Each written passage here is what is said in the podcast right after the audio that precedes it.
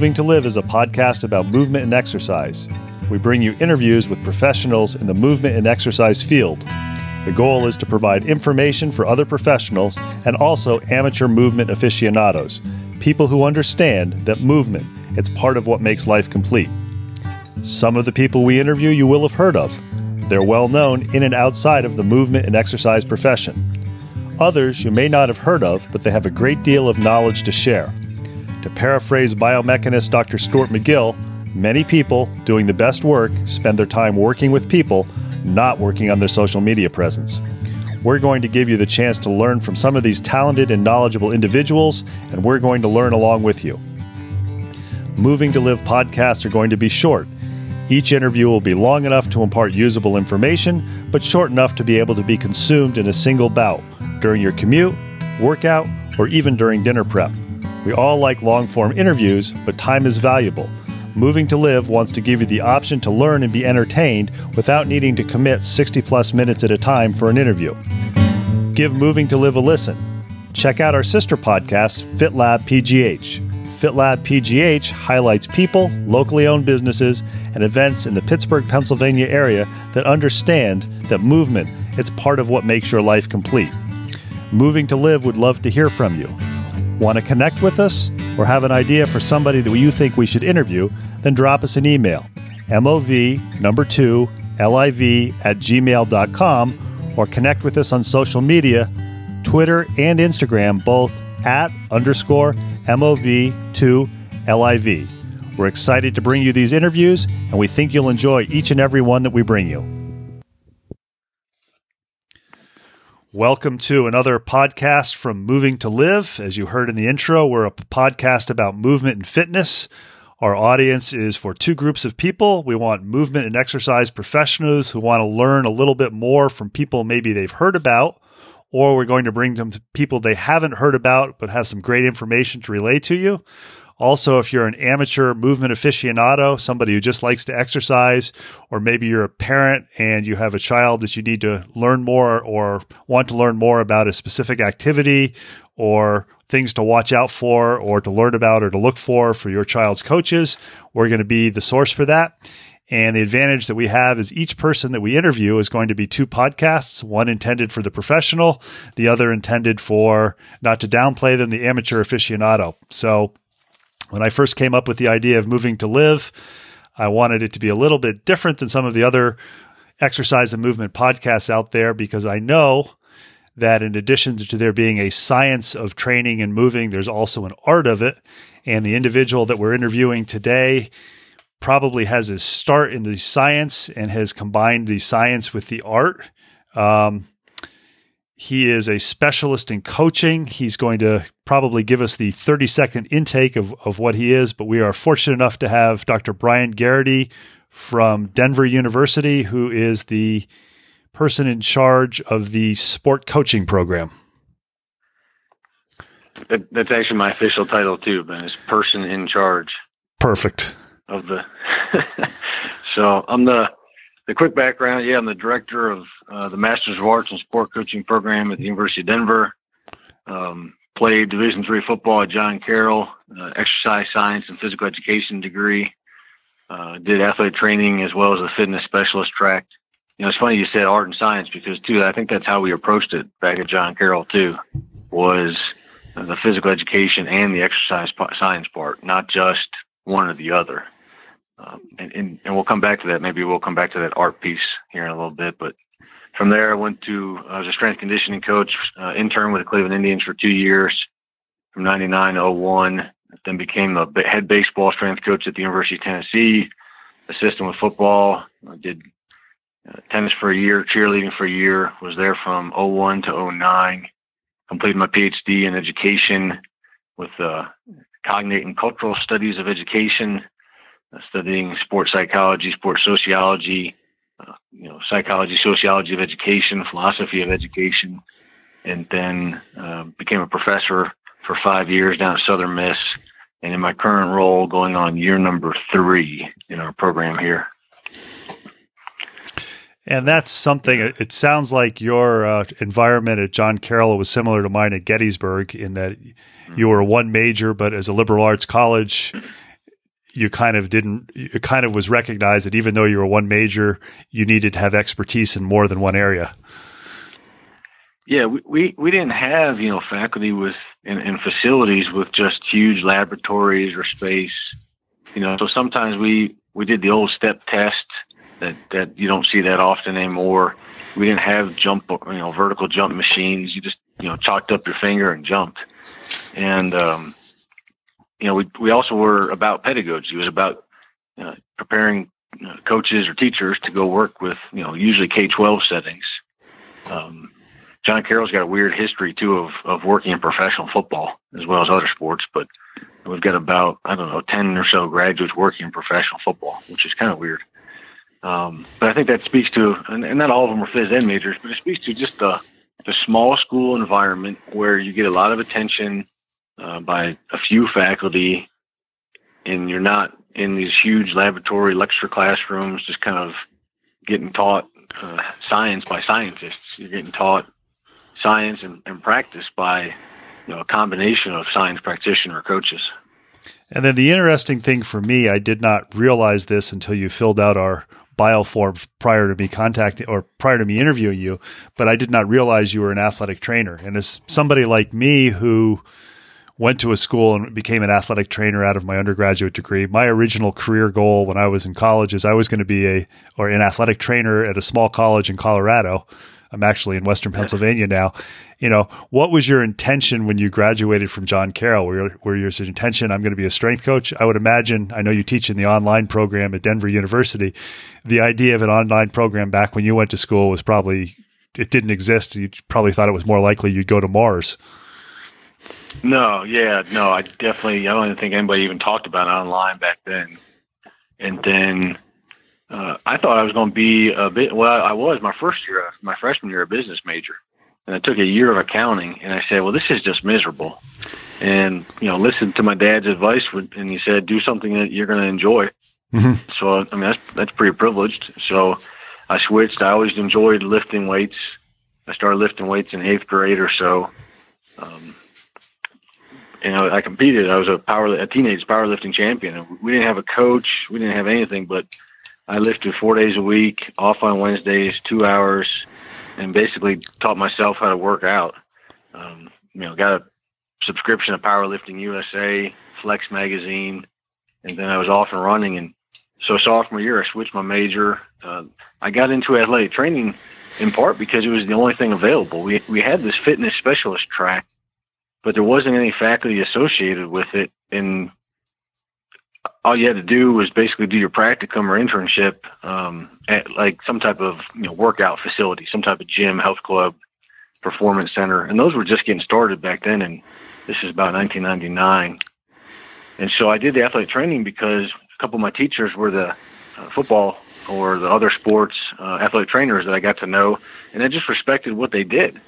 And so I thought, well, you know, if I'm going to be here, I'm going to learn as much as I can. And so I started doing back then, you know, we were an unaccredited, unaccredited program. So I had to do the 1500 hours. Back in the day when there was an internship program for athletic training. Yep. Uh, yeah, so that's changed a lot right over the last, you know, almost 20 years. And was your intention when you graduated from John Carroll was I'm going to be an athletic trainer at some point, or was no, no, I, I, knew then too. I knew I didn't want to be. It's weird, right? I, I, knew I didn't want to be a phys ed teacher, although I was majoring in phys ed. I knew I didn't want to be an athletic trainer, although I was majoring in athletic training. Um, it was, I think, actually going into my junior year. That's right. Uh, I learned that strength conditioning was a thing, and then uh, you could get a job. I didn't want to be a personal trainer, although I was starting to do some of that. I got hooked up with the Cleveland Indians, and and that was it. Once I figured out you could be a strength coach with professional, collegiate, uh, and now you know more positions at the high school level. That's what I wanted to do. And am I correct that it probably helped getting the job with the Cleveland Indians, the fact that you had the athletic training certification in addition to the strength coach experience? Well, I still I was still a student, so I, I worked for the Indians. This is the really cool thing. I worked for the Indians when I was 19 years old. Oh wow! Yeah.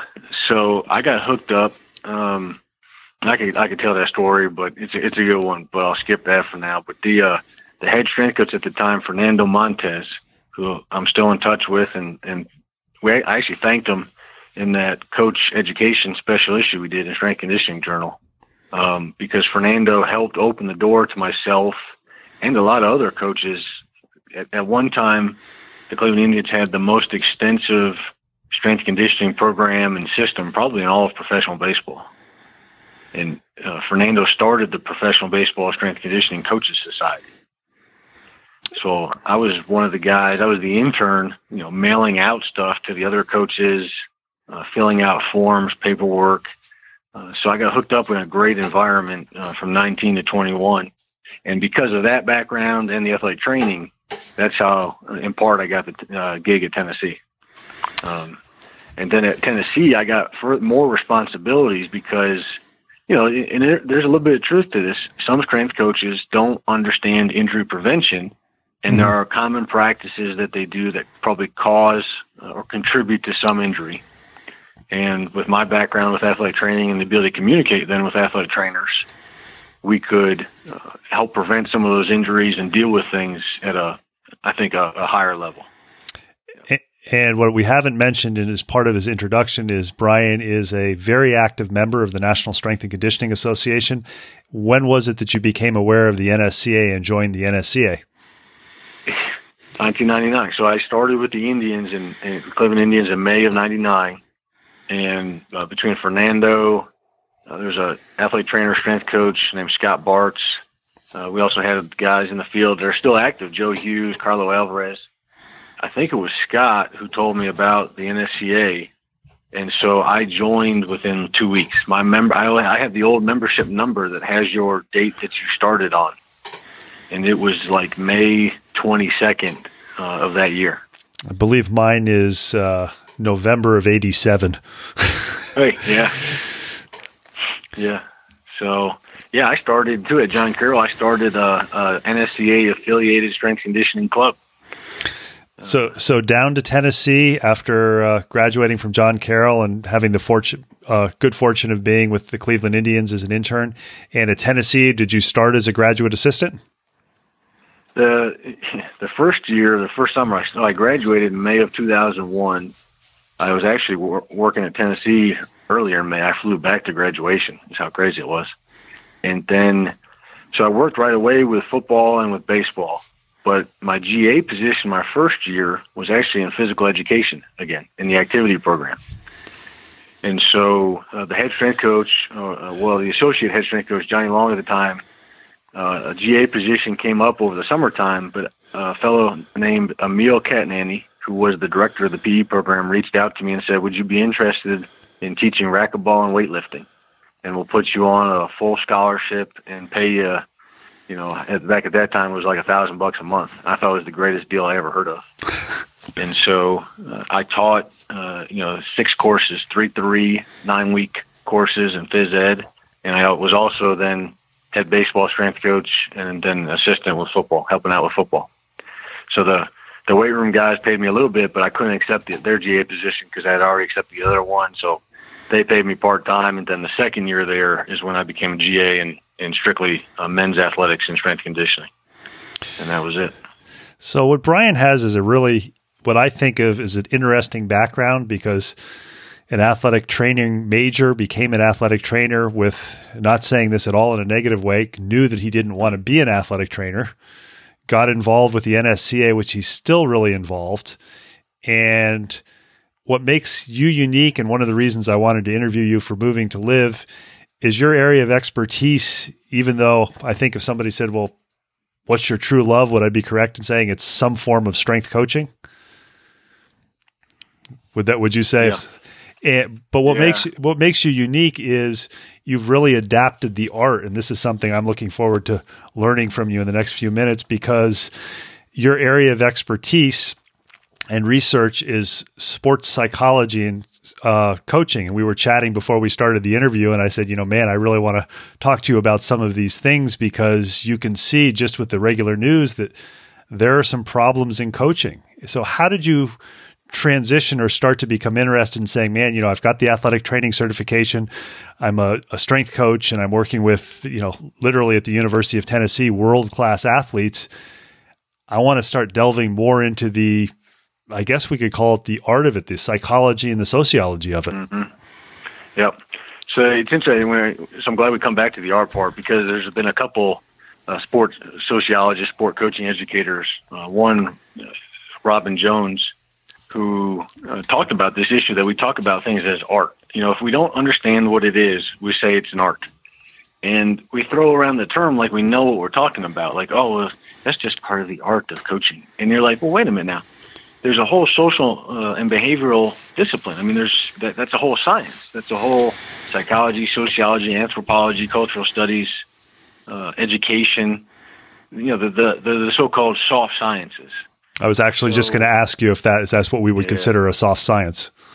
Yeah, right. So yeah, and that's a that's a problematic thing to call something hard and something soft, and you know, hard must be good or better, and soft is like bad and squishy or something like that. So, you know, my my transition, I really enjoy. I still enjoy. You know, you, you can't be in strength conditioning and, and be immune or uh, on an island and not understand to a degree biomechanics, physiology, nutrition you know, and I love that stuff and, and I enjoy it and it, it informs what I do. But my first year at Tennessee, I took a sports psychology class uh, with a professor named uh, Dr. Craig Wrisberg. And like a lot of folks, I think at the time and still today, they take their first sports psych class and they're like, wow, there are people and there's like a brain that is not just a, a physical material thing, but it's things that we think and we feel and we do things based on you know society and based on how we process information. And there's a lot of different theories involved in that kind of stuff. So coming out of athletic training or exercise science where the body is basically a tissue that responds to stress and adapts um, or it becomes injured and you bring it back to you know, so-called homeostasis or bring it back to normal you know when you get into this other social behavioral science stuff uh, it opened up a, a whole other world of inquiry. And so I took that class. I took a qualitative research class, uh, which really delved more into the philosophy of science and how to do research. And then, you know, along the way in my grad school training in the 2000s, in the mid 2000s, the field of coach education uh, in the last, you know, 10, 12 years now has really started to grow uh, within the U.S. and internationally with different organizing bodies, uh, you know, positions like mine right now, with journals, with uh, you know, I'd say the old sports psychologists and uh, some sports sociologists moving their research into coaching and coaching education, and it's just getting more of a presence, which I think is a good thing. Um, and we'll, I'm sure we're going to talk about some of the the problems and contradictions and, and paradoxes of today's age.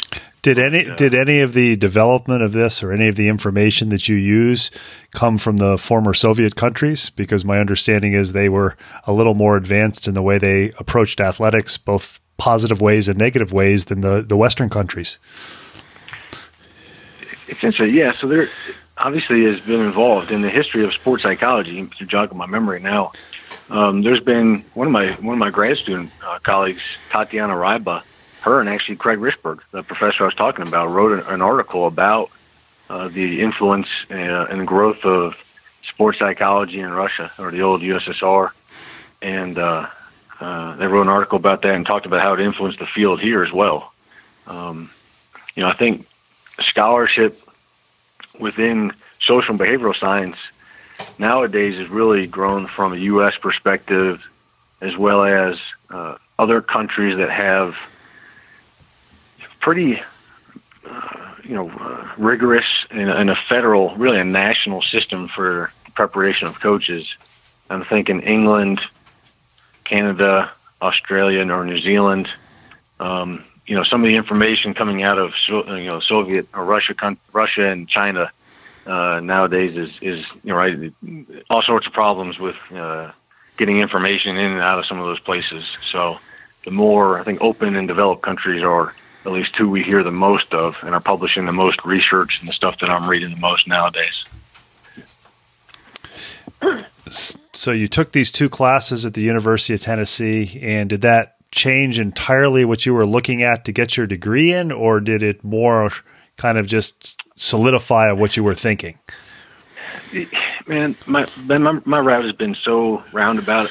I knew I didn't want to do, you know, physiology laboratory research. I, I like reading that stuff. I just, I knew the guys that were doing it. It just never really interested me that much to really make it my thing. Mm-hmm. And uh, when I got, I got recruited. So my PhD is actually in educational leadership and policy studies. But when they were kind of recruited me for that program, at the time, sports psychology to me meant, you know, a guy in an office with an athlete talking about the athlete's thought process and why he's choking. Mm-hmm. And so, you know, I still didn't know really what a sports psychologist did. Um, I didn't want to do that. I was still coaching. I figured maybe I'd become an athletic director someday. And when I talked to the folks in education, uh, it, it worked out that they let me design a lot of my curriculum. So I followed the advice of a variety of people and, set, and started taking classes from interesting professors they said, you know, yeah, you should take this class with, uh, you know, Lounsbury, and he'll teach you psychometrics, and you should take Thayer Bacon for philosophy of education and really expand your thinking. Oh, and take take Pollio for existential phenomenology in psychology. It sounds and like so, it sounds like unlike uh, many doctoral programs, you kind of had a self-designed program where maybe you didn't know exactly what the end goal was, but it's like, okay, these are things that I want to learn about. And at some point, I'm going to be able to make use of these. Yep. Yep. Um, you know, and, and you really, too, you know what? Last week, I went back to Knoxville for the first time in seven years, you know, where I graduated from. And I met with my old advisor. And she said to me, uh, Brian, you know, you became an intellectual. And I and I stopped. She said, you know what? it's interesting that she phrased it like that, and I would agree with her. One, because you know, right as an intellectual, it sounds sexy, mm-hmm. but I think she was right. I think that you know the the change that occurred and the way that I learned to you know read research, think about theory, make connections, uh, really happened throughout my graduate work. And uh, you know, I took all these classes in cultural studies of education. I took uh, 30 hours of statistics. I took you know about 18 hours of qualitative research 15 hours in philosophy, sociology of education. There, there were no sociology of coaching courses at the time. So I was reading all this new stuff coming out, and literally because it was the birth of this new paradigm, uh, so to speak, uh, that's how I was writing all of my papers and classwork stuff. And then for my dissertation, I did a typical, I say typical kind of sports psych dissertation with, about athletes' experiences with poor coaching. So I interviewed 16 athletes. They told me what they perceived. I interpreted it, uh, had some themes that described their experience. Um, and that kind of checked my box for, you know, sports psych and combine that with my cultural studies and sociology and philosophy and research methods.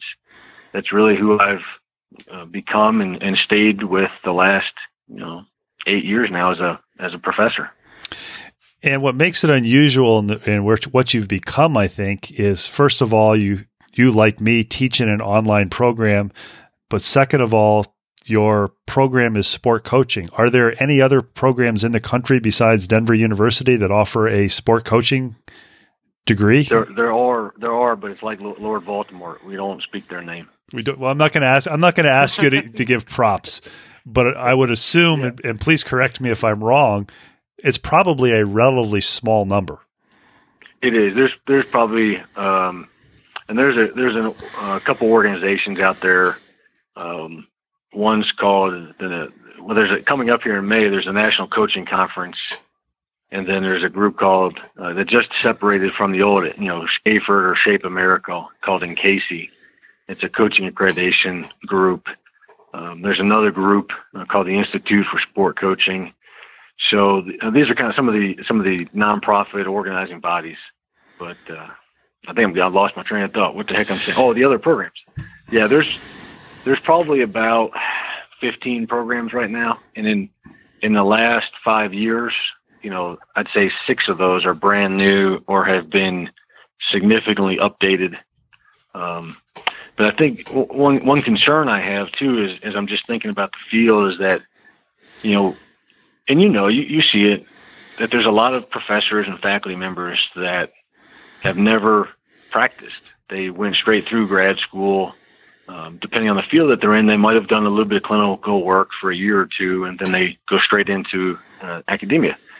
And I get concerned when we don't have people that are practice or practitioners, and they're losing, uh, you know, so-called some of those soft skills as well as, you know, a pulse of what's going on in the field today. Um, and they, you know, we got to relate content to people, but we also have to uh, think about things deeply um, in, a, in a scholarly way, applied to practice, but not just so esoteric or, you know, laboratory science. In this case, is often doesn't have any external validity. If I want to use the academic term, you know, it doesn't it doesn't jive. So all this research that somebody's maybe spouting off to me doesn't make any impact on my practice. And in, and in some ways, it really is basic science. And the the important thing if if you're going to do science is at least in our fields, and even though I'm an exercise physiologist, we are I think our fields are very closely related, and we're both very involved in the NSCA. Is the fact that if you're going to produce something, it needs to be usable for people rather than disappearing in dust on a library uh, bookshelf or now into the internet someplace. Yeah, hopefully, hopefully not. I mean, and that's the thing. I don't know. I mean, you know, I wish we had more de- open debates like this. You know, uh, one thing going around right now is is a article in one of the big journals. It might be the British Journal of Sport Medicine on athlete monitoring. You know, monitoring training loads. Mm-hmm. And because people are, and this is the social scientist, I mean, uh, you know, really the sociologist. If I write papers, and I'm a physiologist, and we write papers on monitoring loads, well, that's very common. It's very uh, taught in graduate school, or and it's a new technology, and so it becomes like this way of speaking about coaching and practicing and athlete performance. And here it is, and here's how it's desirable, and here's how you should do it. But at times, you know, the social aspects of it with conflict, control, uh, you know, that viewing the body as something that can be uh, monitored and checked and assessed, and that we're going to have this valid information. Yeah, it's valid in the research world, but is it so unproblematic, or might there be some unintended effects when we do this in practice uh, that that view of science doesn't translate over? I think I, re- I think it's, I think it's cool. Yeah. I remember. Uh, I'm go- I don't remember his first name, but he's from uh, the University of Otago, a statistics genius. Uh, Dr. Hopkins gave a presentation at an ACSM. It's got to be 15 or so years ago, where the basic synopsis was, you know, even though legitimate publishable science typically looks for a p-value of 0.05 or less, mm-hmm. if you're dealing with athletes and you're dealing with performance sometimes things that are not statistically significant make a huge difference in performance. And it sounds like from a different vein, you're saying the same thing 15 years later. Yeah. And as, in, yeah. yeah. So now you well, are you are in charge and you are the founding father, so to speak, of the sport coaching program at Denver University. Was this an idea that you had and you went to different universities, or did Denver University have this idea, look around, and your skill sets met what they were looking for? Uh, the latter. I wish I would have had that idea. That's a great idea. Um, but no, they had posted the position, and I applied for it and was fortunate uh, enough to get it back in what is it now, 2014. And so I, you know, you'll love this one as an academic too. I was going into my sixth year, which is in a tenure track position. And I had a, you know, a modest amount of publications and some research funding, and mm-hmm. I, I feel confident that I would have been awarded tenure by my colleagues. And so I left uh, that position to come to Denver to start the program, and the program hadn't even been approved yet by our board of trustees.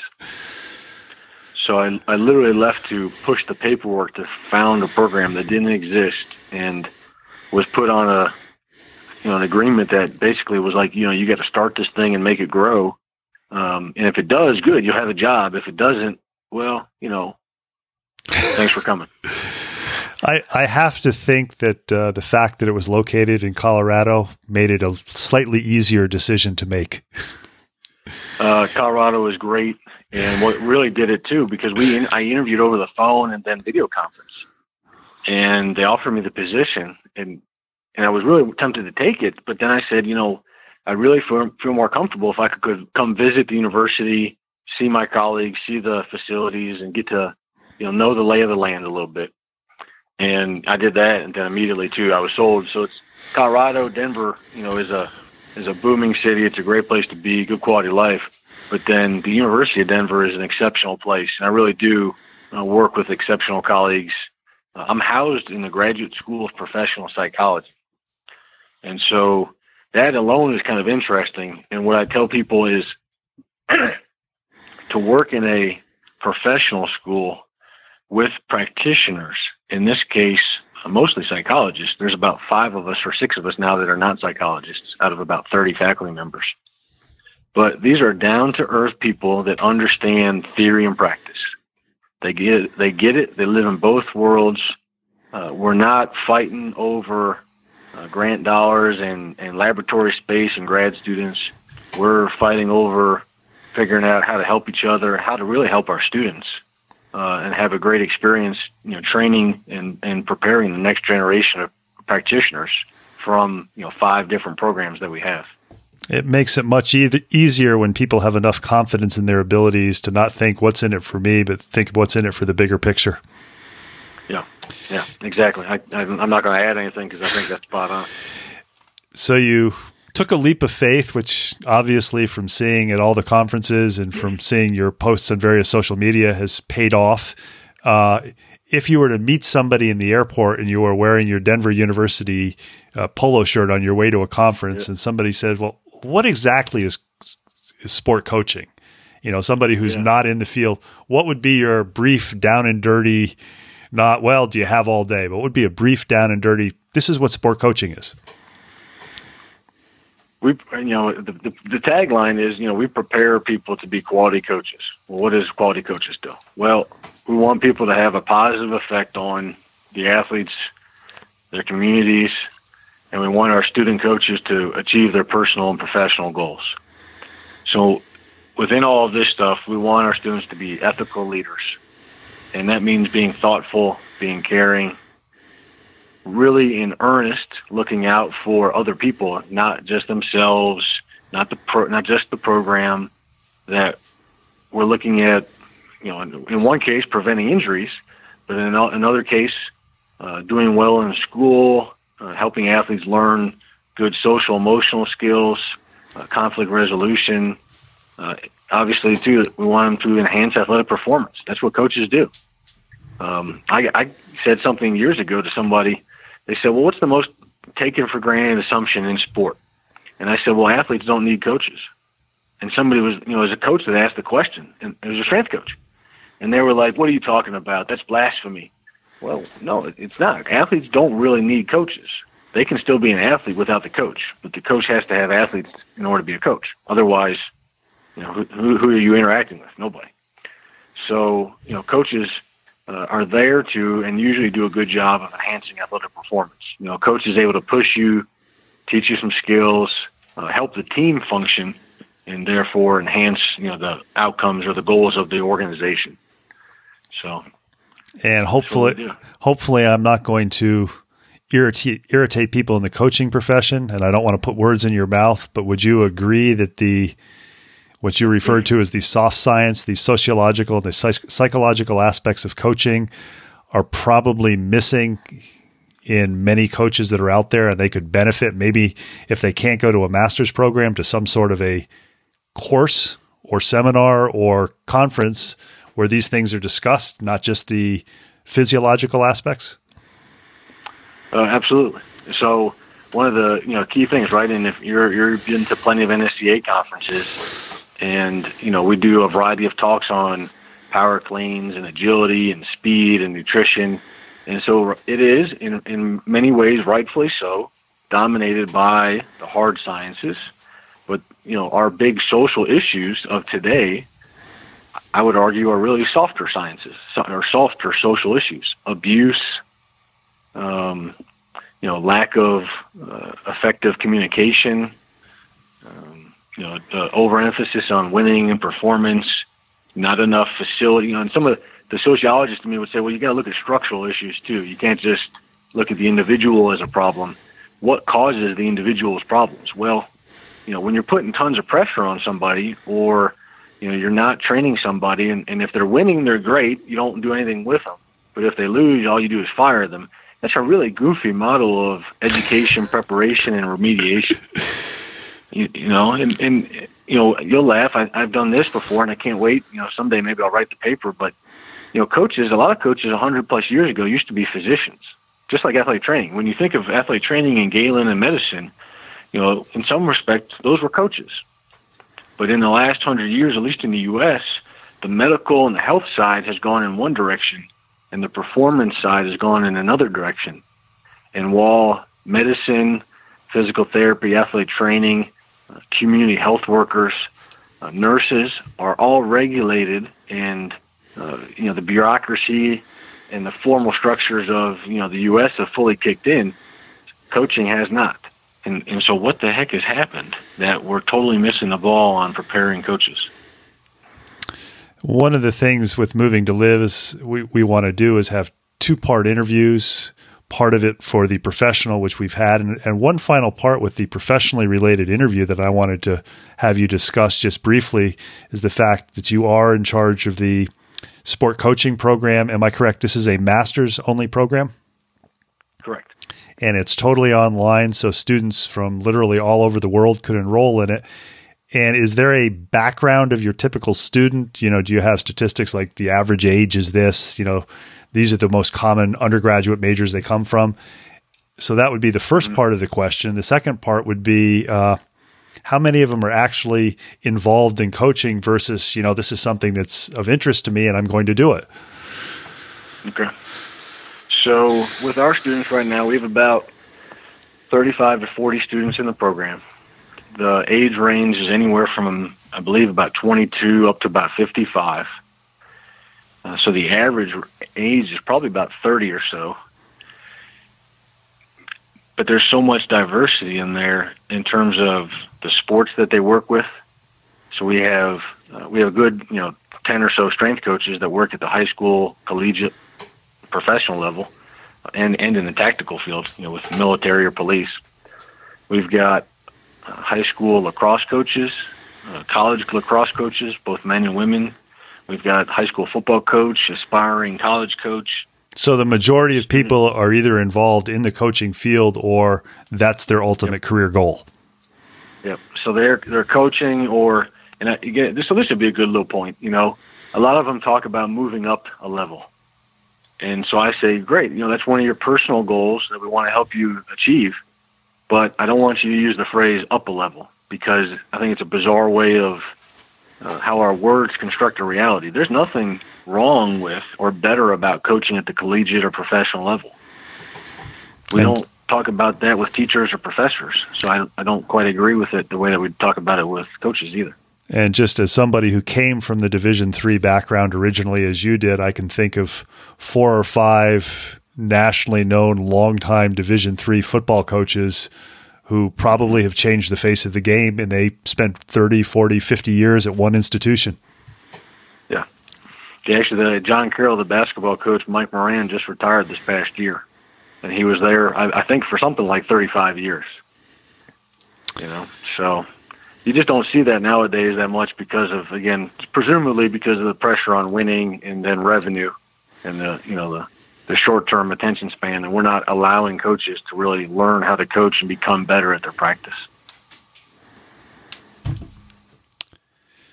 So we've got a good idea of how Dr. Brian Gearity got into the field of sport coaching, starting as a undergraduate weightlifter and I think football player, progressing to the person who helped or was brought in to start the sport coaching program at Denver University.